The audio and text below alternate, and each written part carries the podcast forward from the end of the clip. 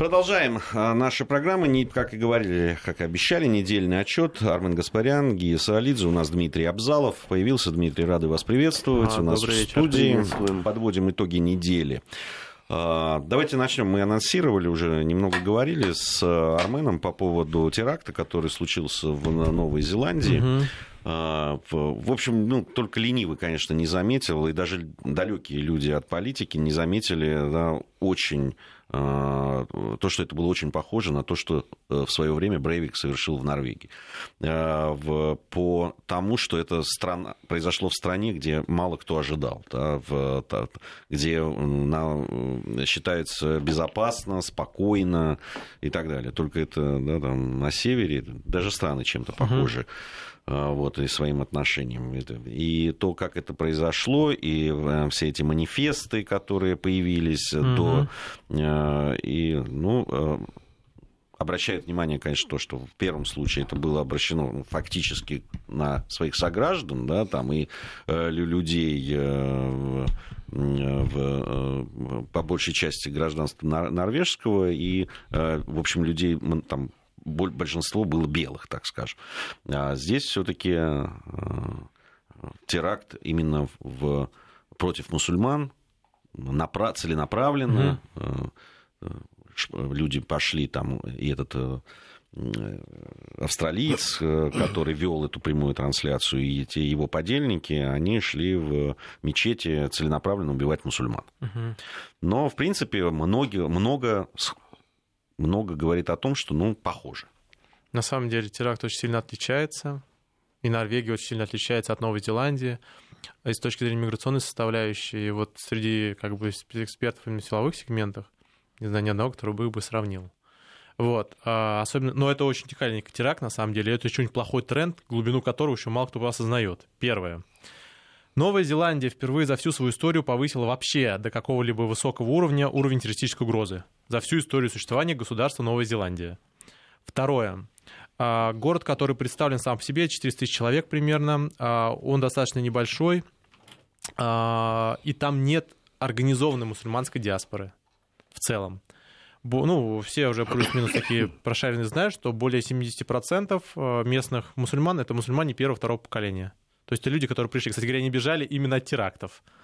А я напоминаю, что примерно 30% это мусульмане, мусульмане Индии, которых сталкиваются с террористическими актами, кстати говоря, в том числе в храмах. Ну, там есть, я посмотрел, там есть из Индии, есть из Афганистана, и, из Индия, Пакистана. В основном это как раз беженцы, вот, значит, в массе своей. Как, ну, вообще Новая Зеландия, надо понимать, что это страна, которая основная масса, это миграционная составляющая. Мы заметили, вот, там да. различных поколений, вот, но это э, мусульманским, там, но их там немного все равно в Новой Зеландии, 2%, я посмотрел. Фактически да, и они не организованы, в отличие от, от других структур. Уникальная ситуация в следующем. Уникальная ситуация в том, что фактически такого типа террористический акт, он э, впервые э, делокализован на самом деле. Что это означает? Практически вся подготовка, все процессы происходили дистанционно.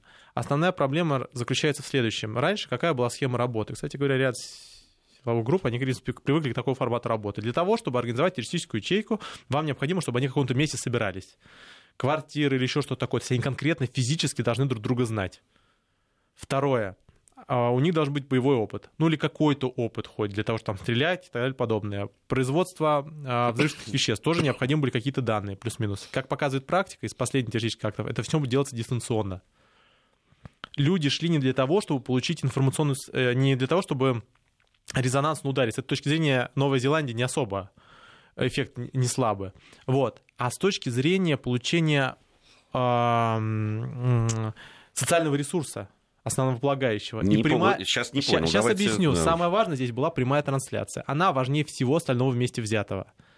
Раньше... Акция ради пиара тогда получается? Факт, ради признания.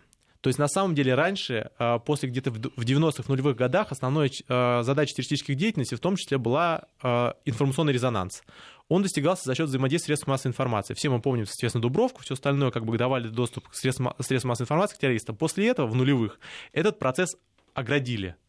И в результате доступа к серьезным информационным ресурсам не оказалось. Сейчас за счет развития новых технологий человек берет трансляцию прямую, вот, и за счет этого получает инструменты поддержки.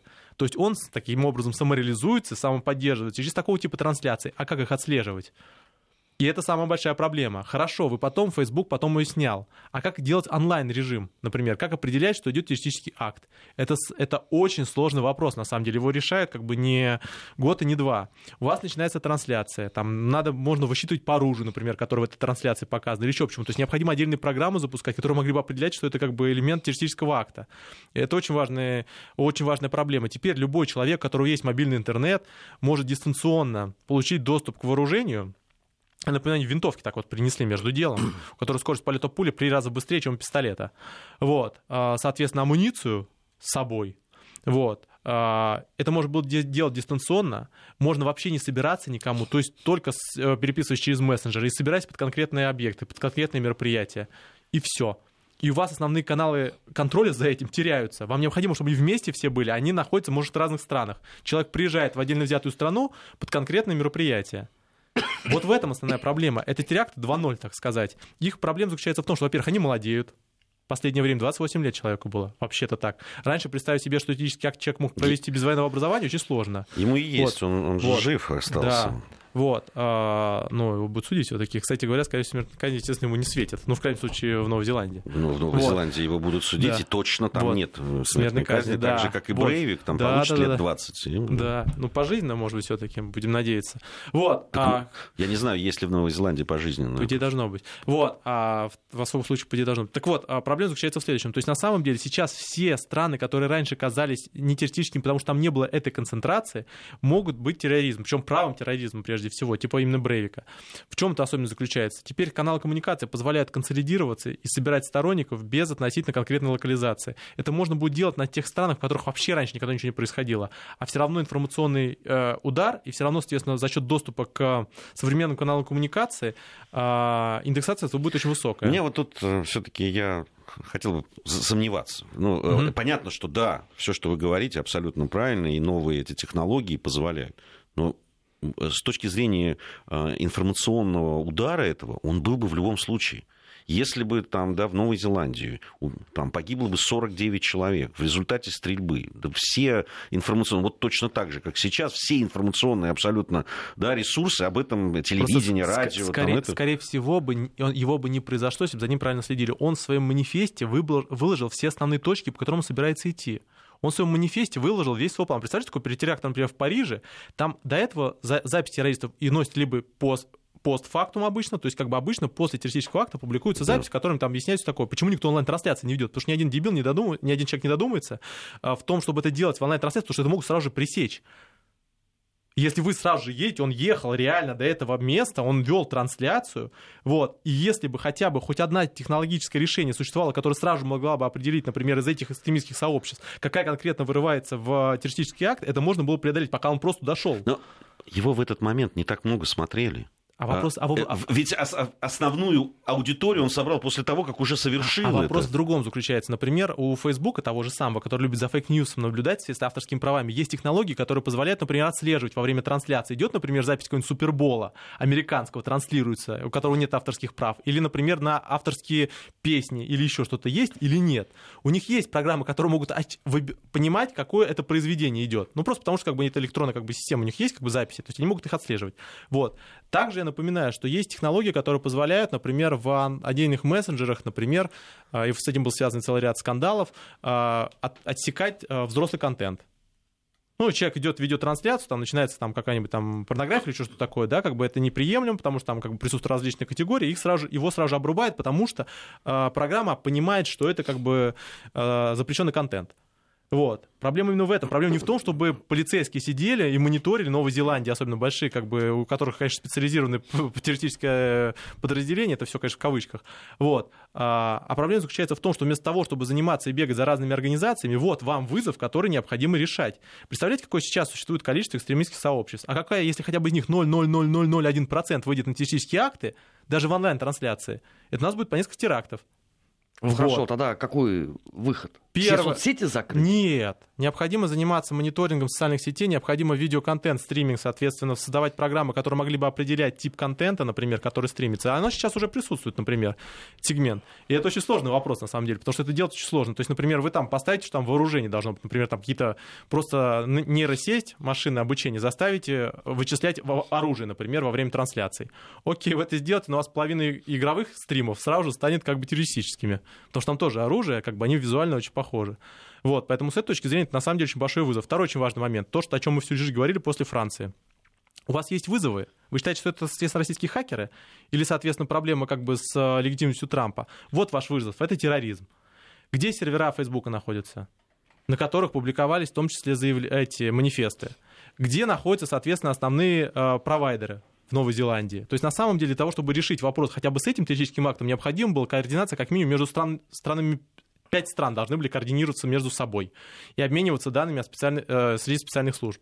Но это невозможно. Пока они так будут обмениваться, он всех перестреляет и уйдет. Это надо заранее делать. А как заранее? Вот у этого человека, например, у него непосредственно он входил, во-первых, он правый, всю жизнь был, у него, соответственно, было это экстремистское сообщество, у него, соответственно, были группы. Это его не первый манифест, между прочим, и не первое его заявление экстремистские.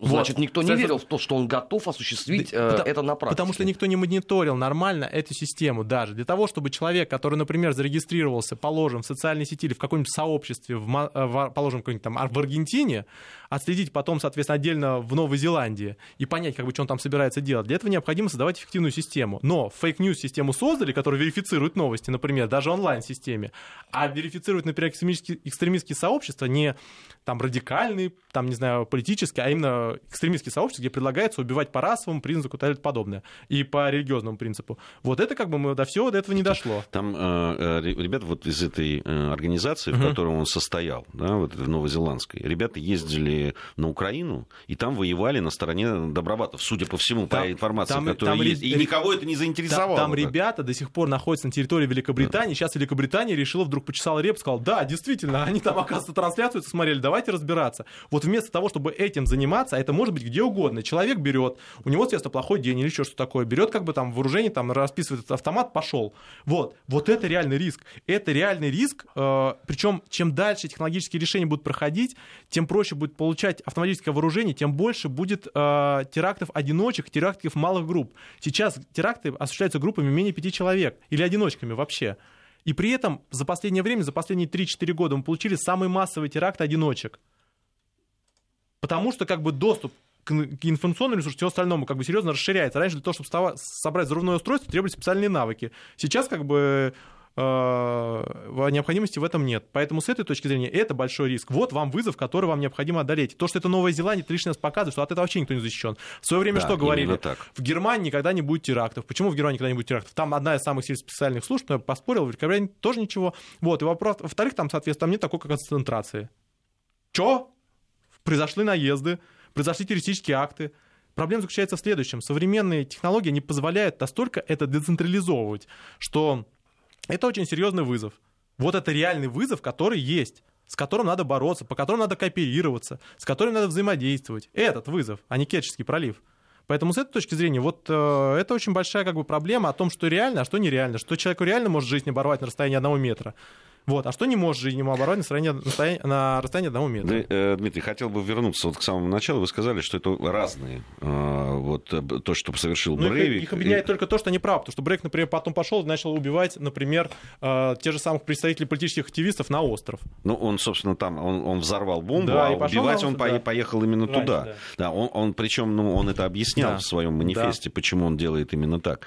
А, да, там, и я про другое. Я вот про как раз выбор угу. стран, ну, места, где это произойдет. Потому что все-таки Норвегия, да, это не Новая Зеландия. Угу. И с точки зрения миграционной. Ну, там мы, спецслужбы мы сказали, немного. Да, и спецслужбы есть. И, в общем, был какой-то опыт там каких-то и террористических там актов. прямой э, переток. То есть там достаточно большой как раз происходило э, миграционные потоки, на самом деле, в Северную э, Европу. То есть миграционный поток, он пытается добраться до Северной Европы прежде всего и Германии, но, потому что основные социальные льготы. Да, там сложнее там посложнее. Но да. если мы посмотрим да. с точки зрения безопасности, угу. там, да, там, э, в, ну, вот, вот этих наборов, угу. да, там это, то как раз Новая Зеландия и Норвегия угу. стоят очень близко, ну, по многим показателям.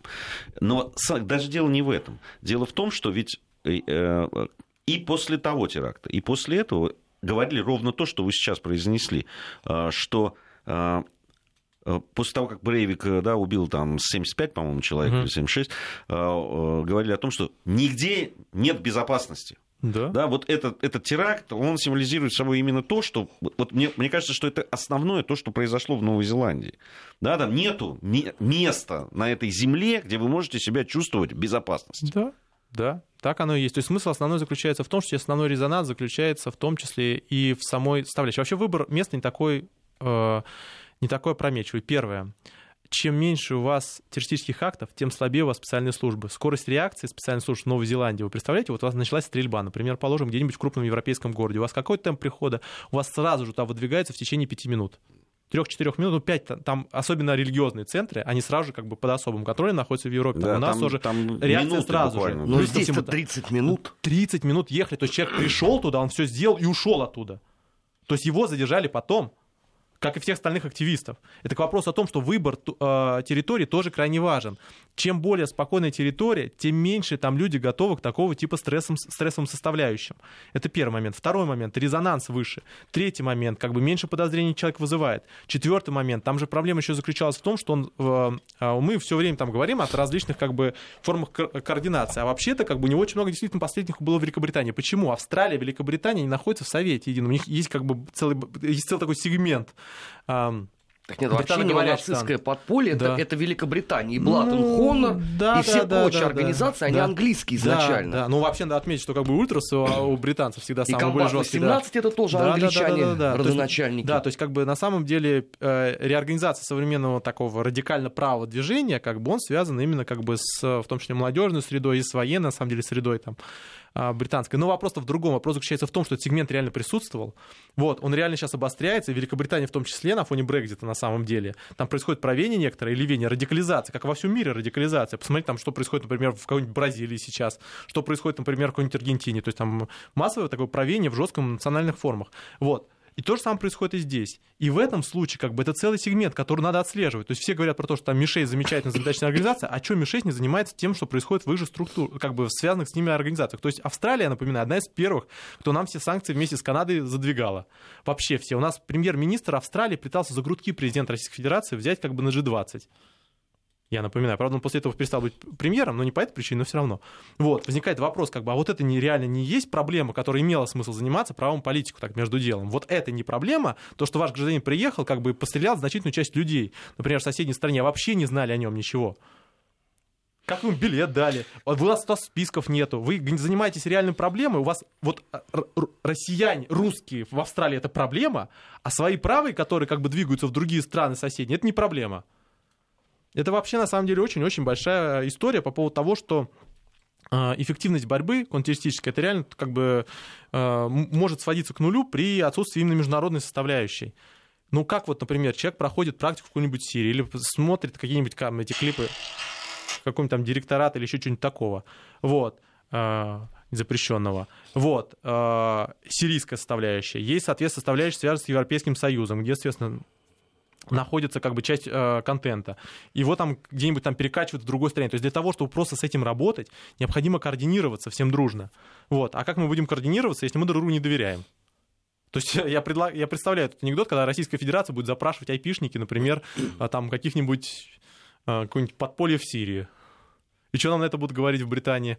Ребята, вы сначала со Скрипалями разберитесь, что-то типа такого.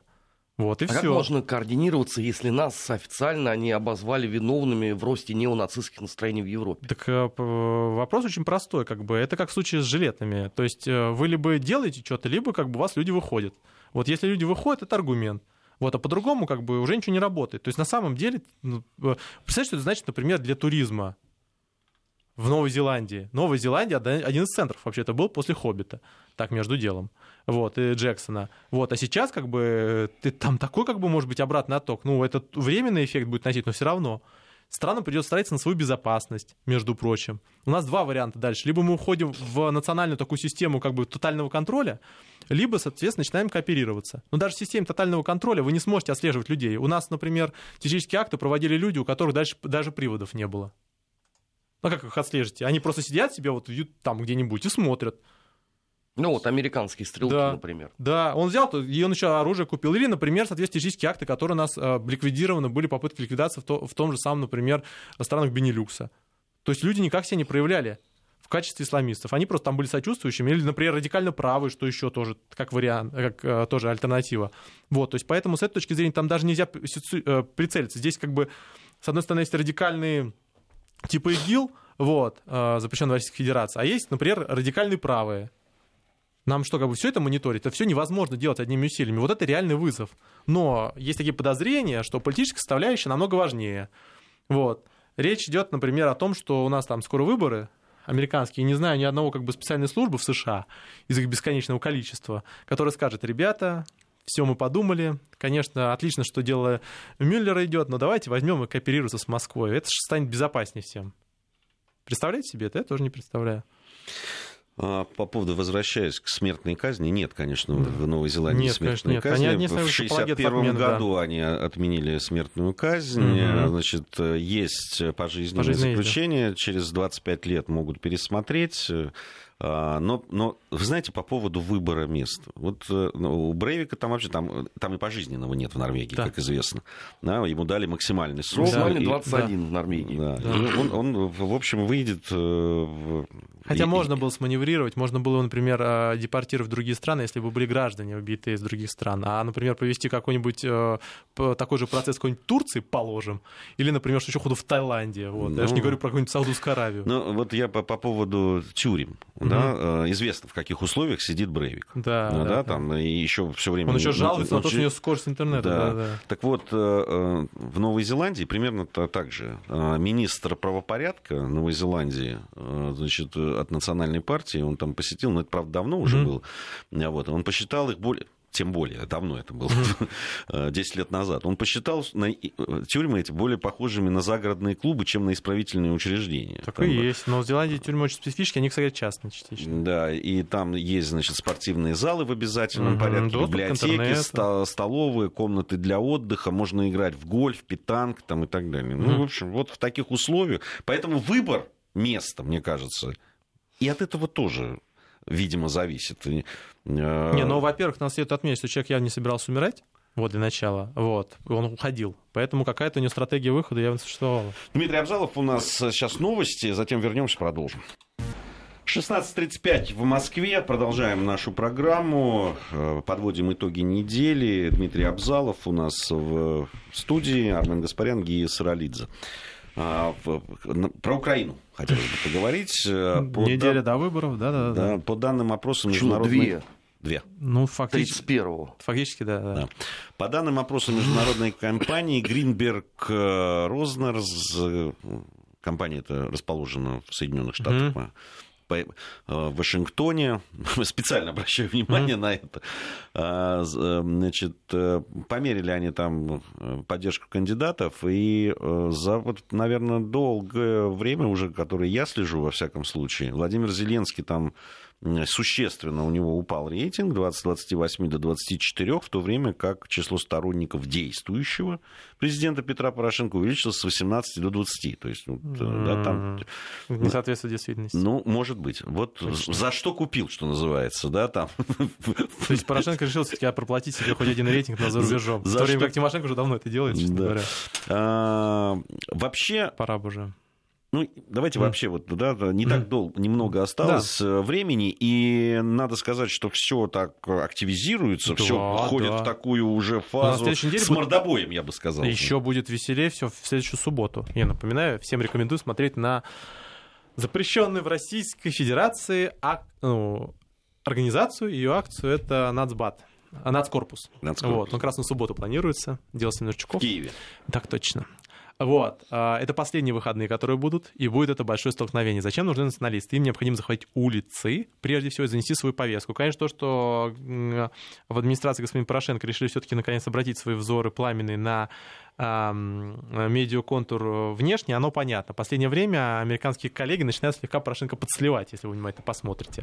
Вот, заявление а, посла в США, соответственно, а, кооперация и снятие кандидатов в пользу а, Гценко, Вот, э, это все, конечно же, плохие новости, надо заметить, для господина Порошенко.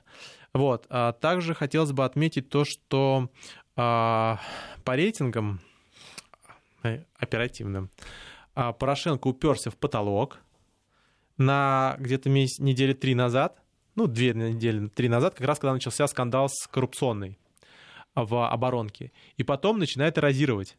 То есть сам факт того, что первую войну националистов развязал не, развязал не Тимошенко с Аваковым, а развязал Порошенко. Он впервые начал приводить националистов на акции Тимошенко, которые перед ним стояли. Ну, я сейчас немножко погружу вас в особенности э, технологического управления на Украине. Националисты делятся на два основных лагеря, которые сейчас представлены. Вообще их примерно 18 организаций, более 19 боевых, фактически представлено более 5, около 5. А за господина Порошенко работают традиции и порядок, ну, они все запрещены в Российской Федерации, просто их перечислять не буду. Вот, соответственно, Си-14, они все контролируются СБУ. Это службы безопасности Украины, соответственно, и Порошенко. Вот это контур одного кандидата. Они активно участвуют против госпожи Тимошенко, выходят на акции, стоят рядом с плакатами, всячески мешают, показывая, что вот у нас один основной кандидат, основные темы там типа пророссийская и далее подобное. Вот. А в ответ господин Аваков, который до сих пор э, сохраняет связи с Азовом, а точнее удерживает позиции с э, нацкорпусом, который с ним частично связан, господин Белецкий, тоже неоднозначная фигура, они в ответ, соответственно, давят Порошенко. Вот. И, собственно говоря, их противостояние по линии Тимошенко, Порошенко, соответственно, МВД, СБУ и, соответственно, различные националисты различных видов. И есть как бы основная как бы, движуха, которая сейчас происходит на Украине. Зачем нужны националисты? Ну, помимо того, что как бы это те самые крокодилы, которые мы все дружно, которых всех дружно кормят, а потом они сожрут как бы всю систему, вот, помимо всего прочего, их э, значение здесь крайне важное. Первое а, внести, внести свою повестку в буквальном смысле этого слова в избирательный процесс. Причем как бы с ногами, руками и стрелковым оружием. Второе. А, обеспечить свои экзит-пулы.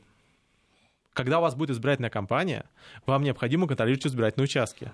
С учетом того, что будут, судя по всему, варианты сбросов, вам необходимо будет их всех засовывать в избирательной комиссии наблюдателями. Так как большое количество кандидатов идет, вы всех, всех наблюдателей, то есть представители всех кандидатов наблюдателями не станут.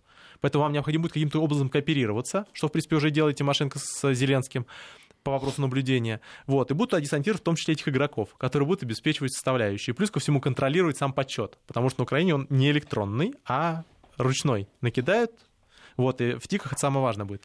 Третий важный момент, и это самое важное, что самое важное после выборов, сразу как только они заканчиваются? Формирование правительства? Ну... Не, захватить улицу. Зачем? Для того, чтобы потом объявить о своей победе. Тот, кто Кому, захват... Порошенко? Всем. Все кандидаты, первое, что должны сделать на Украине, сразу же после того, как закончится един, как бы день голосования, он не един у них, неважно, надо захватить Майдан прежде всего. А, и в прошлый раз я говорю, там строительные работы с этим будут связаны. А, и основные точки, которые как бы связаны с гиперактивностью в Киеве, своими игроками, причем самое главное силовым блоком. Почему? Потом, когда будет борьба за интерпретацию результатов этих выборов, а это будет активная борьба, вам необходимо, чтобы ваши сторонники стояли с первого дня на улицах на улице и да, требовали своего кандидата. Законодательство-то уже не то, которое было в 2013 а году. Сейчас, а сейчас, и Аваков сказал, а, что он не допустит а ничего. Сейчас, а сейчас на это законодательство уже глубоко перпендикуляр, перпендикулярно. Приводим пример, что происходило непосредственно. А, во-первых, вставать можно по-разному, вот, а, и они все равно будут вставать. То есть им самое важное пространство само захватывать. А, а для этого боевая часть нужна, то есть люди, которые реально будут удерживать, не просто будут стоять, которых будут выдавливать. А, я напоминаю пример, соответственно, берем с, как раз участием национального батальона, который пришел, избил всю региональную полицию, между прочим, и главу региональной полиции, сбивал, стоял там до конца дня с файрами, со всем остальным. Чего он после этого получил? Правильно, он получил только те дела, против него были утверждены, которые национальный, э, региональный состав этой национальной полиции фактически воз, и э, возбудил, то есть прямо на месте возбудил. И все. То есть, на самом деле, проблема будет заключаться в том, что все равно большое значение будет иметь, кто будет контролировать составляющую. Разница между кандидатами несколько процентов. Это погрешность. Плюс ко всему большое количество неопределенных. Точно будет закидывание составляющих, потому что Центральную избирательную комиссию контролирует Порошенко. Вот, поэтому в любом случае самый важный составляющий — это контролировать выступление. То есть вам необходимо объявить о своей победе, и вам необходимо как бы показать массовость. Вот. Поэтому с этой точки зрения этот силовой ресурс будет крайне важен перспективе. Вот. И поэтому сейчас основная часть игроков начинает за него бороться. Зачем у нас Порошенко дружно решил съездить в Азов? Это было самое замечательное, как бы на этой неделе, по-моему, ну, да, вот у меня как раз песни... этот вопрос. Потому что в время, когда был Саакашвили, был состояние, куда Порошенко поехал? Он что, поехал, соответственно, разбираться по поводу коррупции? Может быть, он по экономике совещание? Он поехал в войска. Потому что в случае противостояния самое важное, кто тебя поддержит таком, в стиле Венесуэлы начинается. Но он поехал на Азов, который, ну, прямо вот... А вот, его, мягко говоря, не любит. Да, да, он его ненавидит, это, говоря. это видно было даже да, по тем съемкам. Да, конечно, конечно. Но его основная задача в следующем. Так как Азов э, и э, националист, который связан с ним, основной ресурс Тимошенко, вот, его основная задача была давать плюшки там, вот, какие-то обещания, договоренности, чтобы как-то перехватывать такого типа повестку, потому что он прекрасно понимает, что это очень важная составляющая. Плюс ко всему, я понимаю, военнослужащие с этой точки зрения очень важная электоральная составляющая. Они заголосуют на своих участках избирательных, вот, как бы их сложнее контролировать. Вот, плюс ко всему, они все как бы находятся в обороне, плюс ко всему, у них всех есть вооружение, так между делом. У меня, у меня вот какой вопрос в связи с этим э, возникает.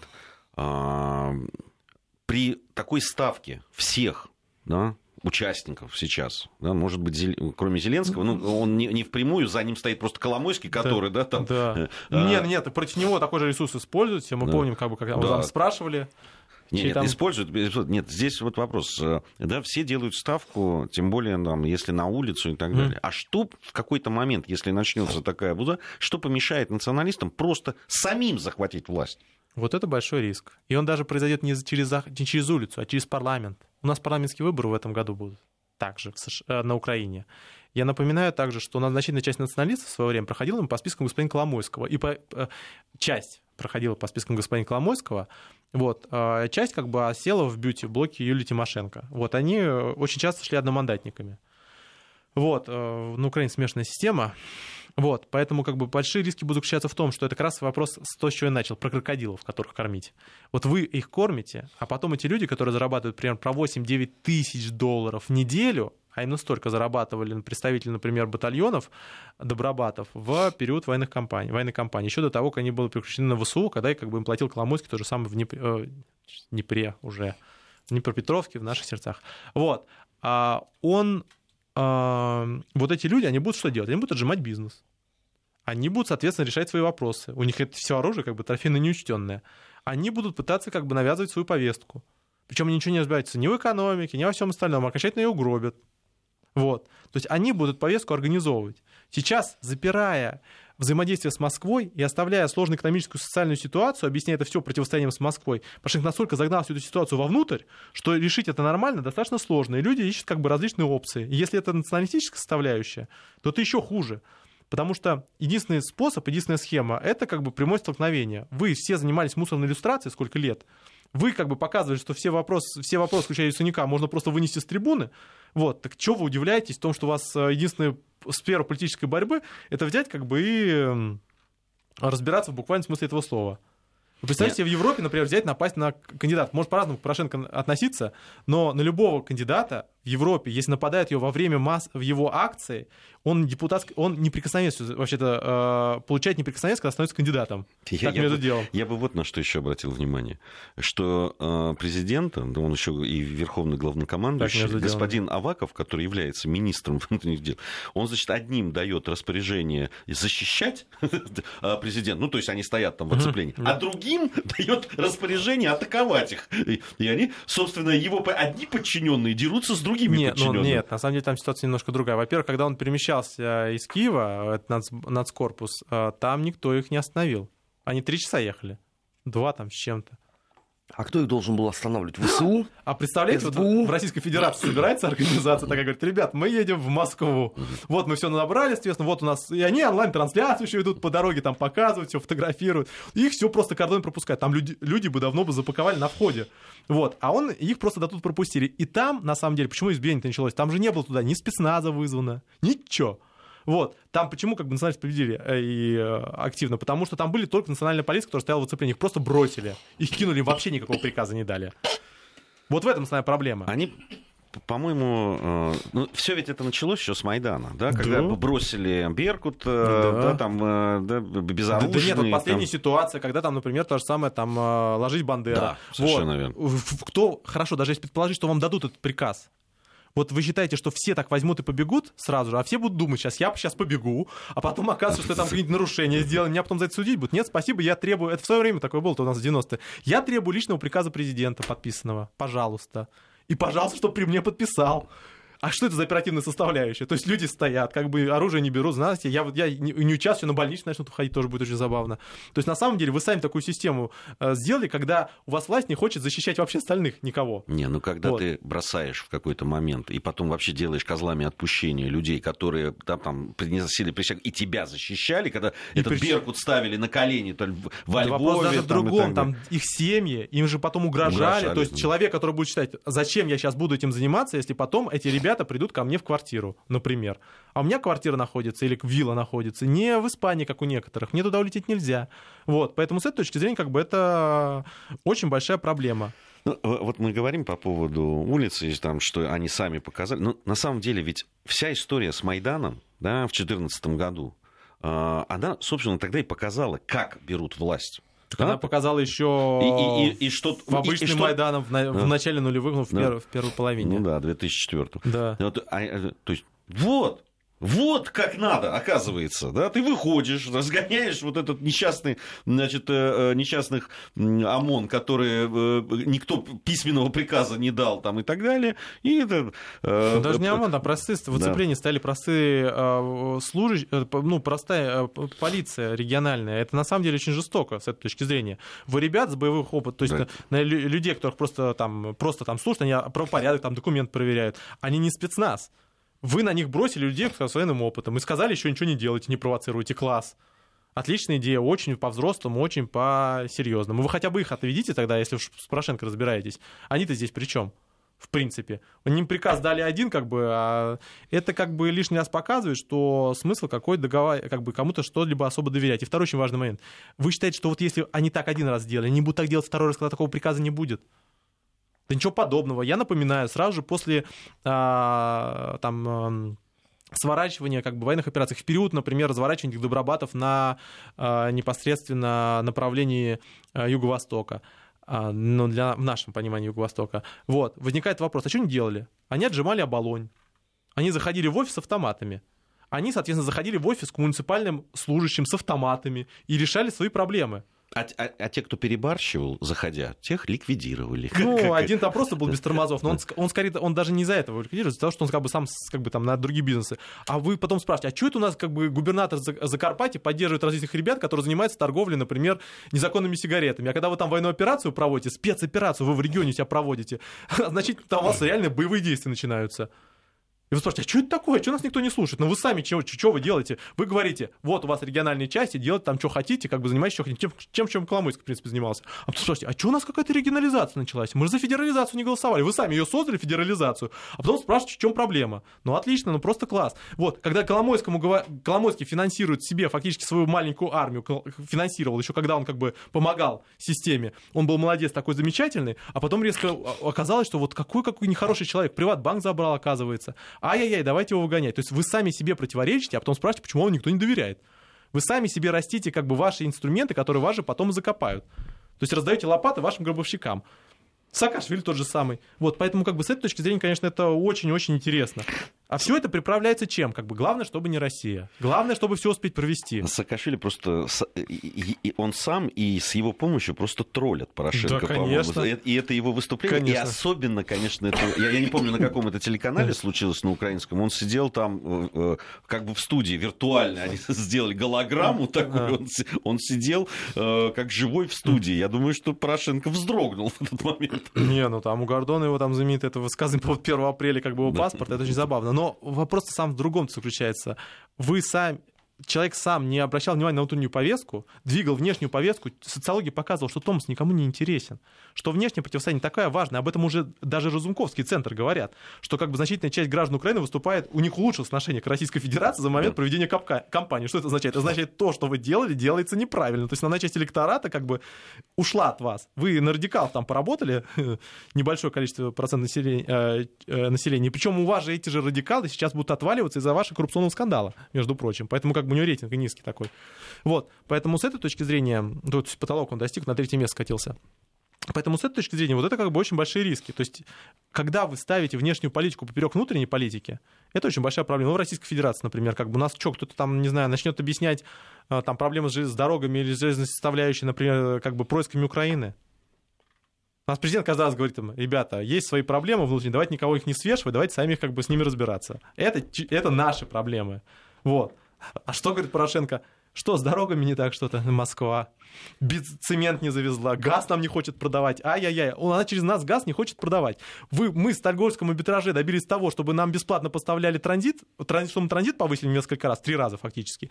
И то, что нам как бы еще бесплатно поставляют, и мы, что мы, мы не будем вам платить за газ. И спрашивают, а чем мне Газпром, нам Газпром не собирается контракт проливать? Ну, отлично, а вы бы еще предложили ему просто как бы оплачивать просто бюджет Украины напрямую, спрашивать, почему это Газпром пытается уйти из Украины.